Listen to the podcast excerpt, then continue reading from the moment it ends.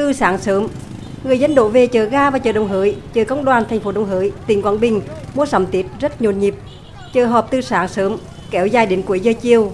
Mặt hàng tiêu thụ mạnh nhất những ngày này là hoa quả, bánh trưng cây cảnh và các loại thực phẩm tươi sống.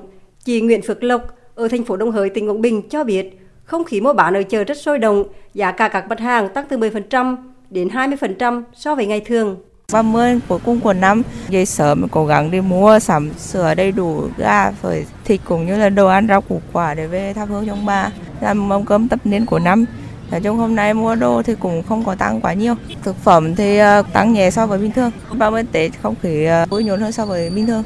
Sáng nay, tại chợ Đông Hới, các loại đồ biển và thịt bò, thịt heo, gà và trái cây được nhiều người tìm đến mua và giá cũng tăng nhẹ.